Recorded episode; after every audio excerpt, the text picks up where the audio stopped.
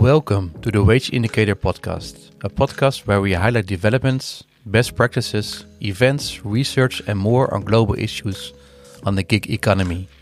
My name is Martijn Arets and I am your host today. With the conviction that all workers deserve a fair income under good conditions, the team behind the Wage Indicator Foundation has been working for almost twenty-five years to bring more transparency to workers, employers and policymakers worldwide.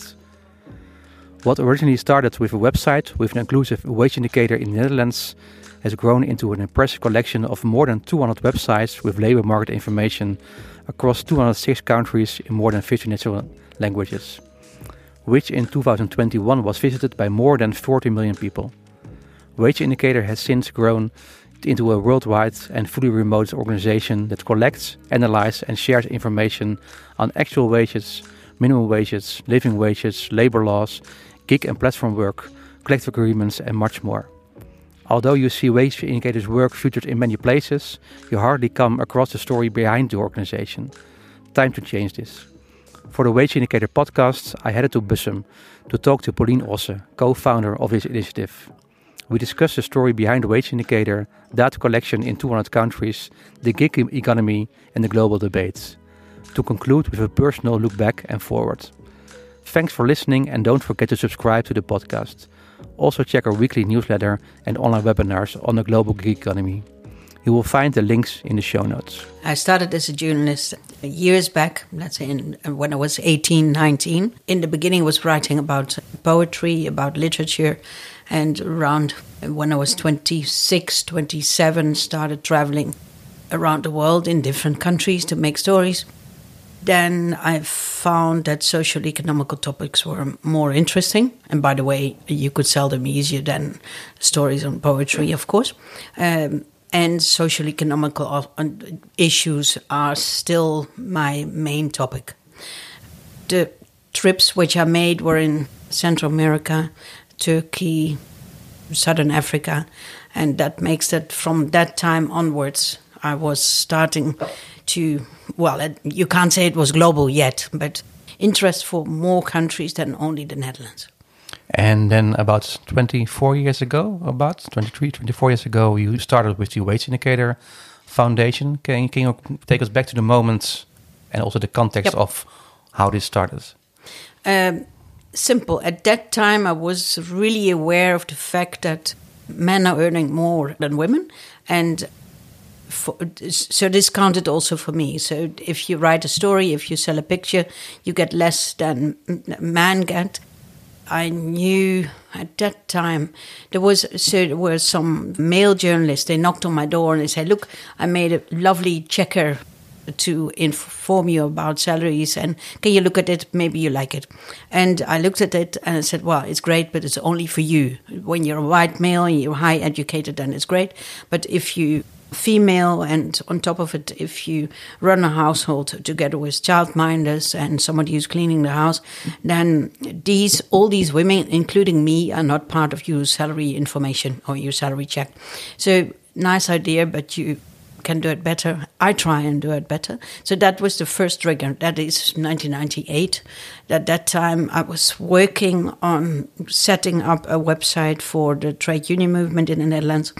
And obviously, salary was, was something interesting also because step-by-step users of these sites learned me that stories, they're not looking for stories, they look for numbers, they look for facts. That was then, twenty-three, twenty-four years ago. So knowing that, you, for such a site for the trade union movement, it would be very good to have proper information about what is your salary, what is exactly your salary. And then for sure it's cooler to have salaries, not only for male, but also occupations where many women are in. So then we started with a It was the loonwijzer or vrouwenloonwijzer as well. So salary information for men and women in different occupations. That's how it started. And, well, it was a bit successful because now we're in two hundred countries.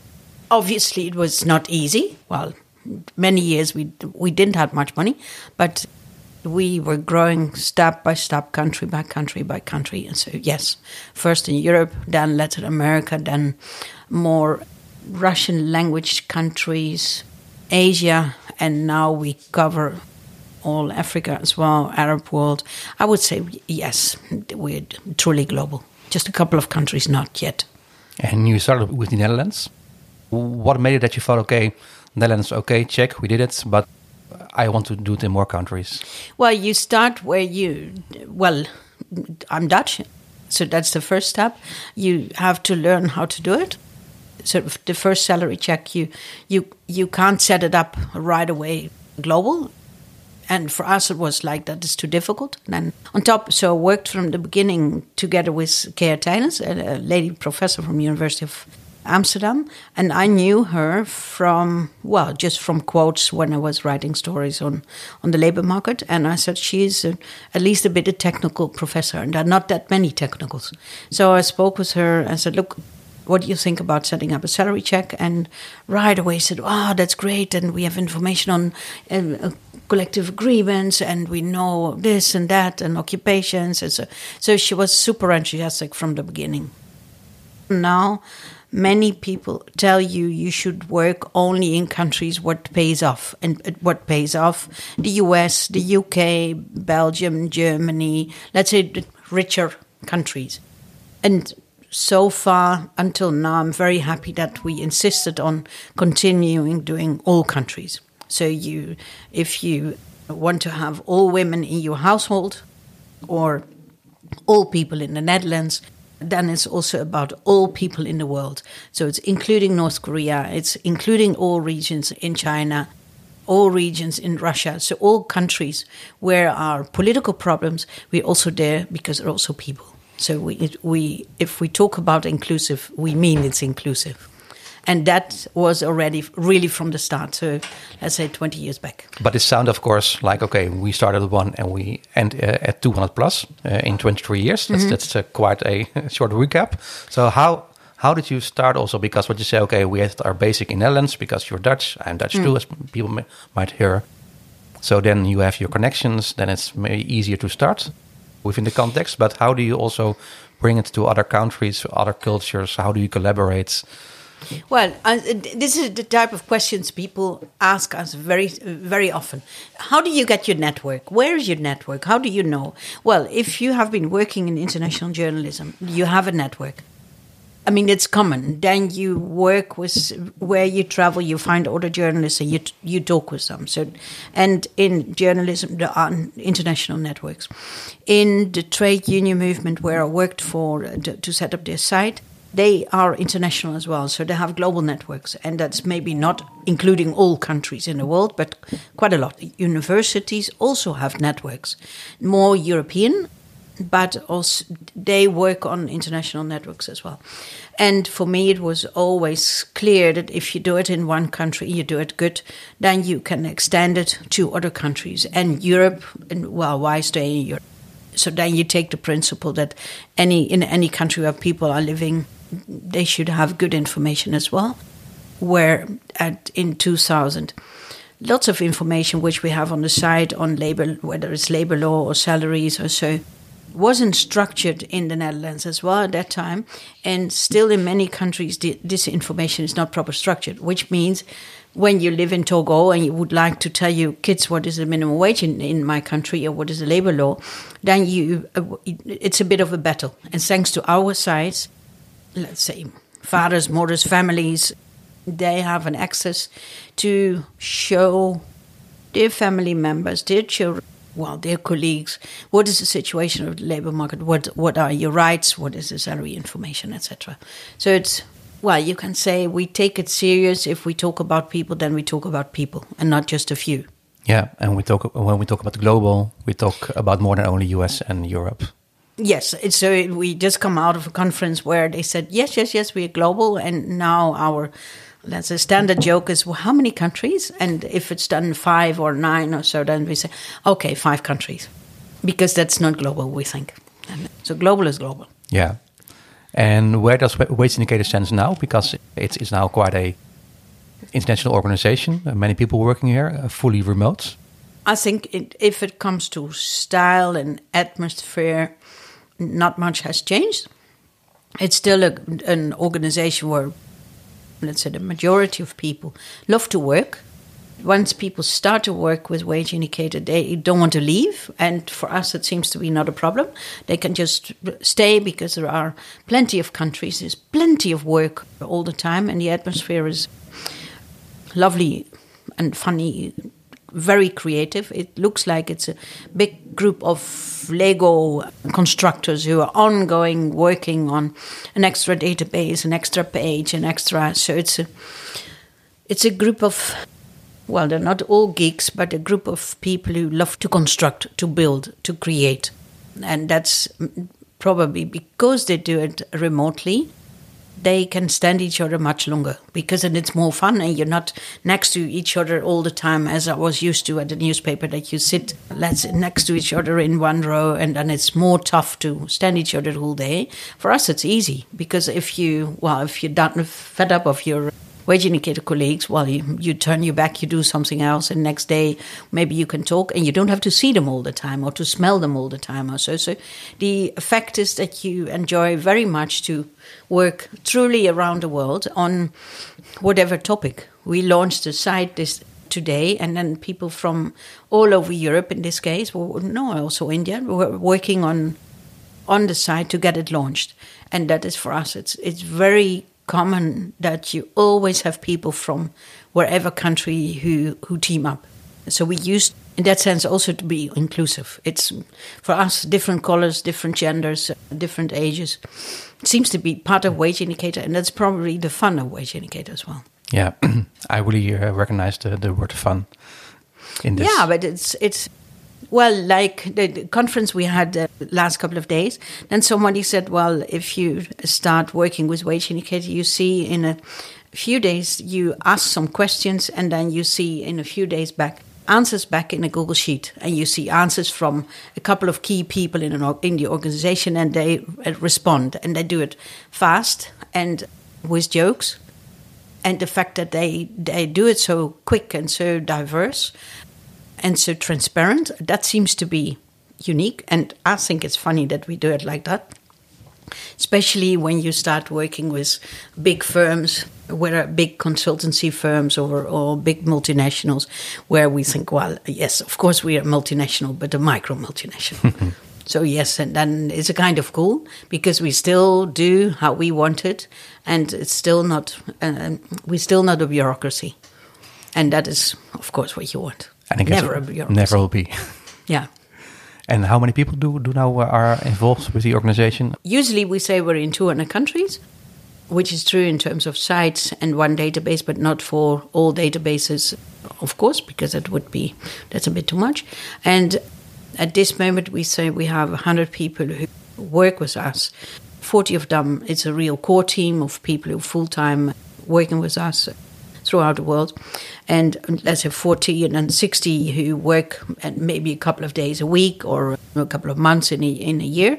And on top, at this moment, we have one hundred sixty interns from five universities around the world, and these interns never work full-time. They work a, a day a day a week for six or seven months or so, and these interns, they give, uh, well, I think, the extra flavor of the organization, because they not really have to work, they mainly have to learn, but they come with questions you won't expect. And sometimes they're super smart, and then it's just, it's great to work with them to fix something new. So they, they bring a lot of freshness, joy, let's say a new side on, on the world. And they're sometimes very young. They're nineteen or twenty or twenty-one and very good. So that's the other joy of the organization or so. So roughly two hundred fifty, I think, in total. If it comes to data collectors around the world, so people who do the data collection by foot, what is the price of sugar or what is the price of a house, et cetera, then we're even over, over it. Then sometimes we're up to three hundred people who do for one quarter data collection. So it's quite a lot of people. Yeah, but still quite informal, quite also fragmented online. Yeah, I think yeah. Also maybe for many people from the outside also yeah. not really good visible how many people work there. Mm. What you said, two hundred countries, two hundred websites. Oh. What else is on the websites? fifty national languages. Over forty million people visit the websites in twenty twenty-one. Mm-hmm. So that's that are serious numbers. Yeah, but look, you don't have to feed them all every day at your own um, kitchen table. And I think thanks to internet, thanks to Zoom, you can do this. Let's say in twenty or thirty years back, and maybe and some firms still work like that, if you have all these people in the Netherlands because you think you're a Dutch organization, then it would be totally different and extremely costly. But all these interns, all these people, they live in their own country. Because they live there, we think they, they create much more quality because they work in their own language, they know about their country. And it's not that they, because they think they should come from Colombia to Amsterdam and live from, from here and then work on Colombia. So they they are all rooted. And in the same time, we connect them together through internet or email, WhatsApp, Zoom. We connect them together and therefore we talk and work on, on, on the site. We have, well, we're quite structured from the beginning, I must say. Structured in the sense that all sites have the same backbone, all languages, we call them the same, so everything is coded, whether it's a country, a region, an occupation, everything is coded in our, our let's say, wage indicator, and especially the gig teams, they they mainly talk in codes as well, because that's their, that's their world, so... But that's the fun of wage indicator as well, that you have a gig team and you have the journalists who write about it, and all rooted in their language, in their countries, et cetera. So in the, in the end, also the the basic foundation of structure also facilitates that we can work the way we want. Or we're doing it now. I think, well, we, let's say to have a global foundation, I think it's not even possible. So then you start with a Dutch foundation because it seems to be easier to do it, to do it like that. And We there is at this moment not a reason to go to another country. This seems to work, so that is fine. And still, you can have that that whole network. But look, we realize step by step that the way we organize our organization doesn't seems to be so common. That not well. Honestly, we don't know other organizations who are really structured as we are, and then for two hundred countries. But we don't care as long as everybody's happy, as long as we have perfect auditing reports and et cetera. So we can't be blamed because we do we do what has to be done legally correct. We do it. We make money, so people are happy. They don't want to go somewhere else. They rather stay with us. So. So what's wrong is it? They're happy, and I'd rather have a happy team than a boring bureaucratic team with people who are very, very sour. So it's, it's possible, but, well, that's the secret of Wage Indicator. And when you look at the data collection process, uh, can you also tell me how this process looks like? Well, we have different databases. Let's say database on, on labor law. Obviously, it's a database which you co- then you collect the data on labor law, and you don't have to go by foot along the doors to to check how it is. The database on minimum wage is same. You you don't have to go out. You can do it either on the internet or by calling and making a network throughout the world to make sure that you have all minimum wages all the time, exactly on the same day. As that when they are starting as a new minimum wage, we have it online. If it comes to salaries and to prices, obviously it's different. Because these, like salaries and prices, you have to collect them. Salary by salary by salary and price by price by price. And therefore we use surveys in which you start with the first question, what is your job? And when you know the job, then you can ask how many people are working and finally, what, what, how much they earn, whether they're happy in the job, what, let's say all that, and so that is a, a collect, very systematic data collection on salaries in relation to a job, and for prices that relates to the living wage database. Then we have everywhere in the world exactly the same survey, but we also know that people in Nigeria they. They prefer jam, and people in Vietnam, they prefer rice. So in in Vietnam, they skip even the word yam because they don't even know it. So we have tricks because we know how people include or, or complete surveys. And on that way, that way, our systems can be the same, of course, the back end is coded exactly the same. Front end, people will think, yeah, it's really a survey in Vietnam or in Nigeria, but we use the, let's say, the the, the outcome different. We, I think, we mainly can do it because we think a bit structured. You won't believe it, but we think very structured. Yeah. And so, so, so you already mentioned now living living wages. So you, you have living wages, living income, and living tariff. Can you tell me something mm. about about these three terms? So, well, we started with the salaries, then the labor law, and then minimum wages. Minimum wage database. We started because when we were well, I remember that we were launching a site in Paraguay, and then there was a big big group of people in front of us drinking their mate, and they said, "Well, it's cool what you do with your salary check, but." Better talk about minimum wage because it's more realistic. So that's where we learned that the minimum wage is cool. A few years later, there was a government who said, well, you know what you should do? You should work on living wages because they are important. Then I said, well, living wages may be important, but then collective agreements might be more important than a living wage because a living wage is also, it's a dream, it's not statutory, it's not legal, it's a, it's just what you hope you, you people get. And well, anyway, at that time, we started both a collective agreement database because we thought it's important and a living wage database. And we started it step by step by collecting data and doing some text, tests with our statisticians, test on what we could calculate on existing databases around the world.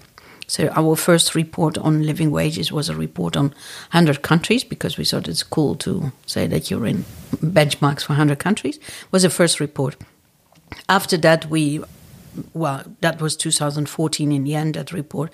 We improved and improved and improved, but the first survey we started with is basically the survey which we use still. Of course, we have some extra chapters in that survey, but it's the same. We use these living wages and living income now and living tariff, we use it to show workers, employers, governments, multinationals, N G Os, what is the minimum wage, so what is the legal minimum wage, and what should be the level of a wage of, let's say, of what should be the levels of the lowest wage. We call that a living wage or, let's say, a basic living wage. It's needed because still a hell of a lot of people, let's say eighty percent of the people in the world, have a minimum wage was really not enough. There are gaps till eighteen, ninety percent. And then, so it's so living wage is needed to, well, not to get fat, but to at least to have some food, a house, um, maybe a bike or so. So so it's it's about the basic. So it's again about doing it not only for the Dutch people, but for everybody, focus on, well, have a, having a reasonable life to start with. And so that's a living wage. So a living wage is basically for people who have an employer, whether it's a formal or informal employer. That for us, that's not so important. It's important that there is someone else who's paying you to do a job. And then you get a living wage. Living income is much more for those, let's say, think about parents or two people who have the grocery store around the corner together. They should get together a living income. And if you think about farmers who have a farm and, well, maybe some side jobs here and there, then it's for them is a living wage is not doesn't work. Um, because they have not the hierarchy in it, so they work together on, on the farm or in the shop, then you have the living income. So we calculate for them a living income. Next to that, so if you so now we have a li- living wage, a living income, and the group who is growing a lot uh, is a group of gig workers around the world. And these gig workers, they could be the domestic workers, but it also could be people who work behind a laptop the whole day and send their stuff to the U S or South Africa or whatever where. And it could be the bikers and riders, which we know as well as as the traditional uh, gig workers. For them, the, the living wage doesn't apply, the living income doesn't apply. So they basically need another out of the same database of prices which we have, the same ba- database of cost of living, basically. So there we created the new construct. Ideally, in the end, but that's the higher world, and you will never have that, of course. But ideally, then you can say any person who has an income could either relate to a living wage or a living income or a living tariff for a minimum. Eh? Thank God there are many people who are above, but there are also many people below, and for those below, it is good to say, well, it would be nice to focus on that level because that is more fair. And the living tariff, that's that's that's a concept that is now under under development, so we'll also roll out in the next months and years.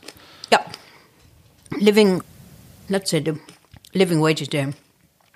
We sell it even since two thousand eighteen, let's say on large scale and to big firms in with one hundred twenty or one hundred forty countries, so many locations. Living income we sell mainly now to to big firms with, let's say, tobacco firms, for instance, and they have many farms around the world, so we sell it to them. Living tariff, we started with it as well because there were a couple of platform companies. They, well, we, we spoke with them and said, look, what you're doing with a living wage, is it's not enough because you should pay your bikers for the bike or for the petrol, or if they need a helmet, you should pay that. And they said, oh, yeah, yeah, well, we don't know yet how to do that. And so so then we started, that's three, four years ago, so we started collecting for them in price information on price of the laptop, the, the car, the bike, et cetera, to have the so-called occupational-related cost. So that's where where we started. Once we had that, we said, well, but it's it's it's not enough because if you do it proper, a gig worker should have pension, unemployment, some cash when they're sick, or well, to to use when they can't work. They need some some money to to continue when. when they have to wait, because not every job is there ongoing exactly forty hours in the same time. So for waiting, but also for acquisition, for administration. So we build a full construct of a living living tariff, and that living tariff, we use it in the Netherlands to test, accept it, and now we roll it out in Indonesia, in Kenya, in Bangladesh to... well, to test more, to talk with people as well and say, is this construct what we, what we well, created in our head, is that also something you can use? So that is where we are now. I think by August this year, so twenty twenty-three, we have a living tariff in many, many countries. Well, then you hope that people use it and that they get that living tariff per hour, but that's always the next step. But you have to start somewhere with a reference point. Yeah, and I think that it, that's also what's really strong on what you're doing. Just start somewhere and then see how it can help other people. Yeah, but it's not that I have something in my head and that I think, oh, I'm going to help people or so. That is because I, I think that's super arrogant, mm-hmm. that you all the time think, well, I'm going to help you. It's a, a lot of the basis of what we do is is about construction, about, hey, this is a cool idea, let's see how it works. Let's make it happen. The joy is creation. And if that creation helps to make people uh, happy, that's even cooler. And in the end, talking about trying new things, the, the gig economy. So a couple of years ago, Wage Indicator also started a, a gig economy focus as, as, as one yeah. of the... Uh, many focuses of the of the organization. Why then did you thought that gig economy was something that the Wage Indicator needed to pay attention for? Well, I think it's logic. We have a lot of knowledge about the labor law and about minimum wages. We have a lot of knowledge about salaries and, uh, well, and collective agreement. And that looks like we have a heavy focus on the formal, formal economy. But in the same time, we work in many, many countries where the economy is not that formal.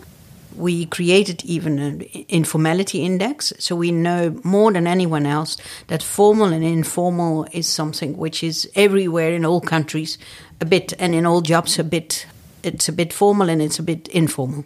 The what is interesting of the gig economy is that it, it's a It's an attempt to create, let's say, a new route in the, in the labor market. So it's it's not a job, it's not a self-employed job. It's some somewhere something in between. There is not an formally there is not an employer because there is an, a platform. So from that point of view, it's it's it's a fascinating construct. When you work in the in labor market in, in issues and when you work with these databases. So, if, well, that was for me a reason to say, wow, this this is super cool to to explore. We had people who knocked on our door and said, well, you should work on the gig economy and start collecting prices or wages of gig workers because no one else can do it than you. So some outsiders each time encourage us as well to, to do something. But then still, if they encourage you, that doesn't mean you can start because you first need to have an idea what to do. What I see the way we have been working on it is um, that you step by step develop a kind of a extra way for the gig worker. It's not that a gig worker should be employed by one platform because, well, listen to gig workers. Not all have the super aim of being employed by one employer. They prefer to have more gigs or more employers or prefer to work when they like to work. So if you listen to these people, and I, rather I think you should listen to them, then you need to to develop a construct which fits for their work. And obviously it should be a construct which is a bit fair. But fair should not be a straitjacket because you think that that's what they need to do. So that is exactly the reason that we started this gig project, to explore it, to see where it works, how it works, what what gig workers want, what the platform owners want, what are good examples. And, well, of course, we follow the court cases, but that's because we are a bit legal-oriented as well. But the, like the living tariff is the is the answer, or is it attempt of an answer to have a kind of a fairness in it. I wouldn't say protection, but a kind of a fairness in their income. And it comes out of that we... Well, we know something about our labour market, so we think we are entitled to make, to create such a construct as a living tariff. And how do you then also look to the debate on gig economy? There's much, much attention from almost all stakeholders, but also with your background, you also know, okay, but most gigs that are executed already exist for, for, for many years, like domestic cleaning, delivery. Before that, probably nobody cared about delivery people or domestic cleaners. Now they're platforms, now they do. But they still position itself like a planet gig, which is, of course, we all know, nonsense. How do you then look to this this discussion and and, and, and all these stakeholders try to be involved and, yeah.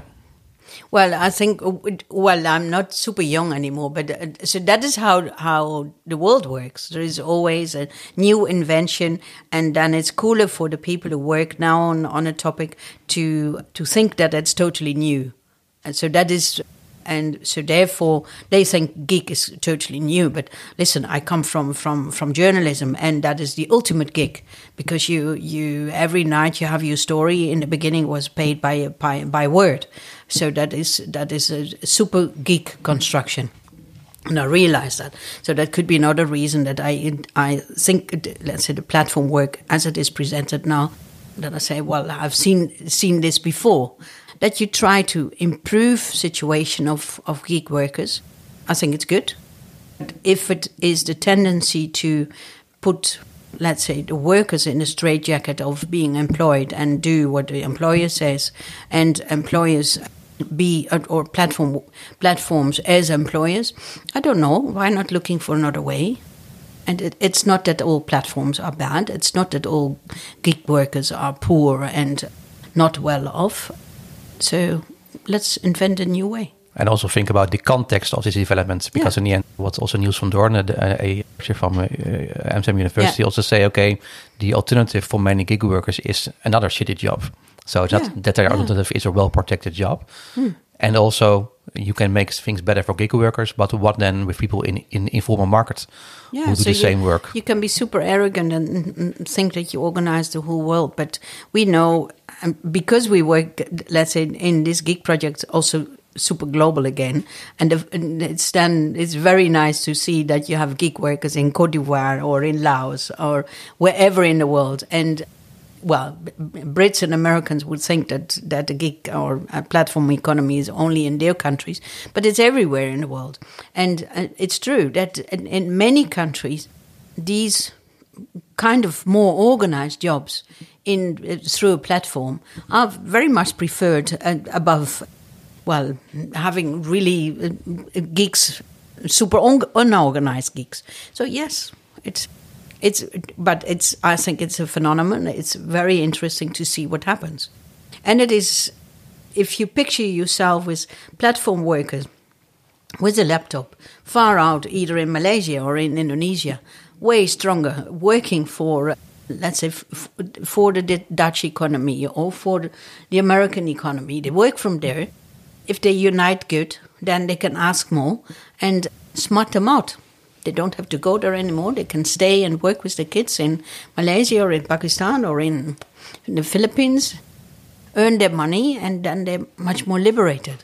So it it has options which were not there before, and if trade unions have the attitude of that they want to protect these workers by, well, making sure that there is no job for them anymore, then they're not the right trade unions.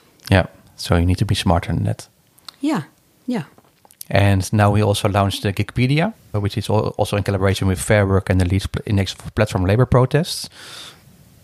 Why was this? So where does this well, collaboration come from? Well, this is a from? typical wage indicator project, I would say. Well, when you so we are global, and when you're global, you always meet organizations who are a kind of global, because there are forty countries, but we are in two hundred. So then it's good to to team up and to make sure that you are not competing together, but that you work together, learn from each other, and because of that, you're a stronger force, especially when you would like to inform, well, workers, but also platform owners and sometimes policymakers.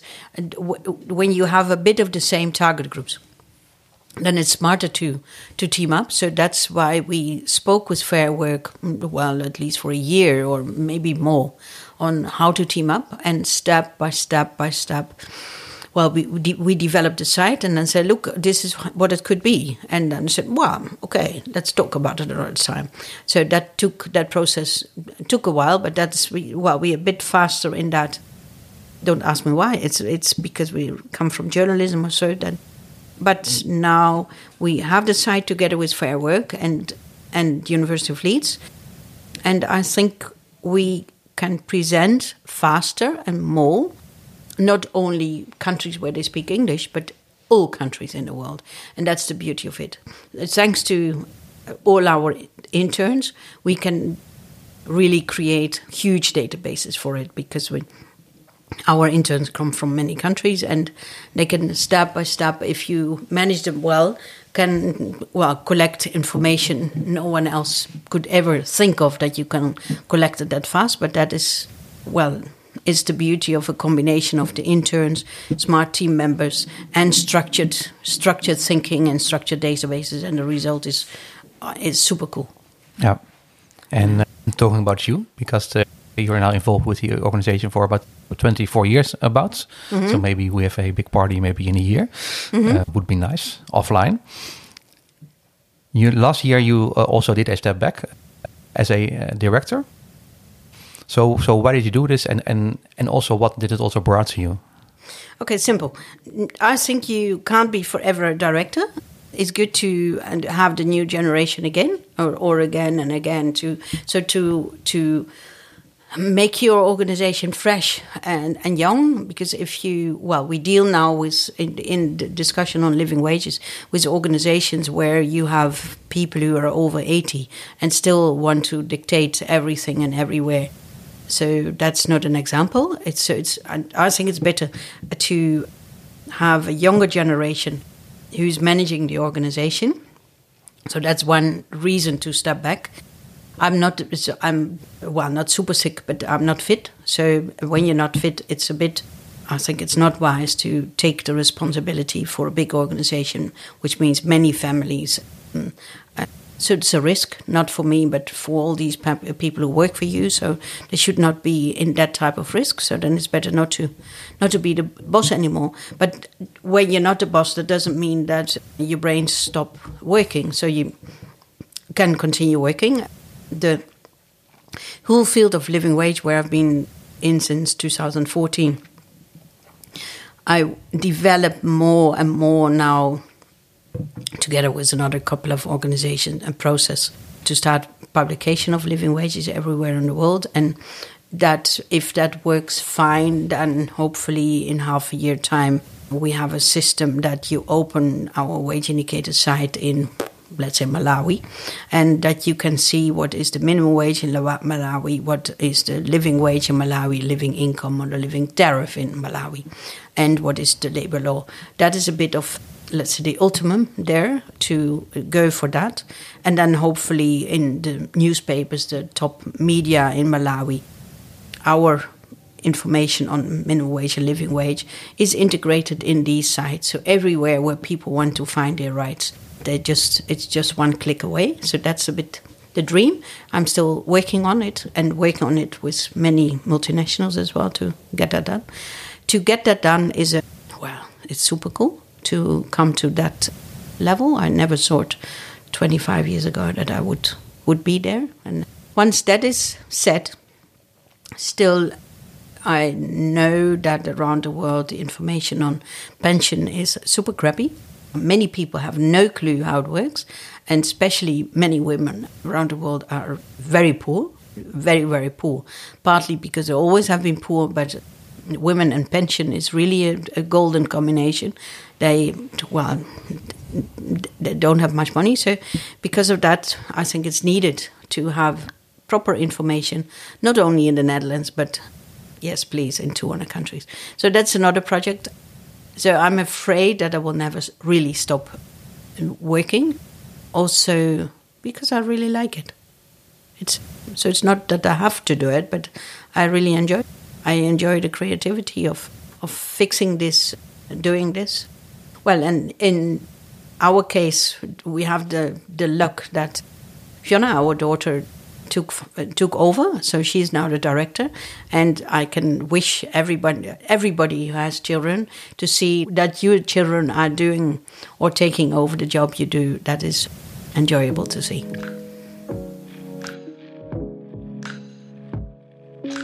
Having been part of the Wage Indicator gig team myself for over two years now, I experienced the fun and the quirky will fix this mentality of working together that Paulien describes in our conversation. Where many organizations wait until someone else says it's allowed or pays the bill, Wage Indicator has found a mode of using revenue to start new projects that ultimately contributes to the bigger picture and bring back new assignments and collaborations. The solid structure behind the scenes actually allows for a lot of experimentation in front of the scenes and gives everyone in the organization the autonomy to develop no- new ideas. With great ambition and at the same time a pleasant down-to-earth attitude. And all this still with one goal, bringing information and transparency to workers, employers and policymakers worldwide. A subject that is more than timely and relevant in today's increasing digitized labor market. Thanks for listening, and don't forget to subscribe to the podcast. Also check our weekly newsletter and online webinars on the global gig economy. You will find the links in the show notes. See you next time.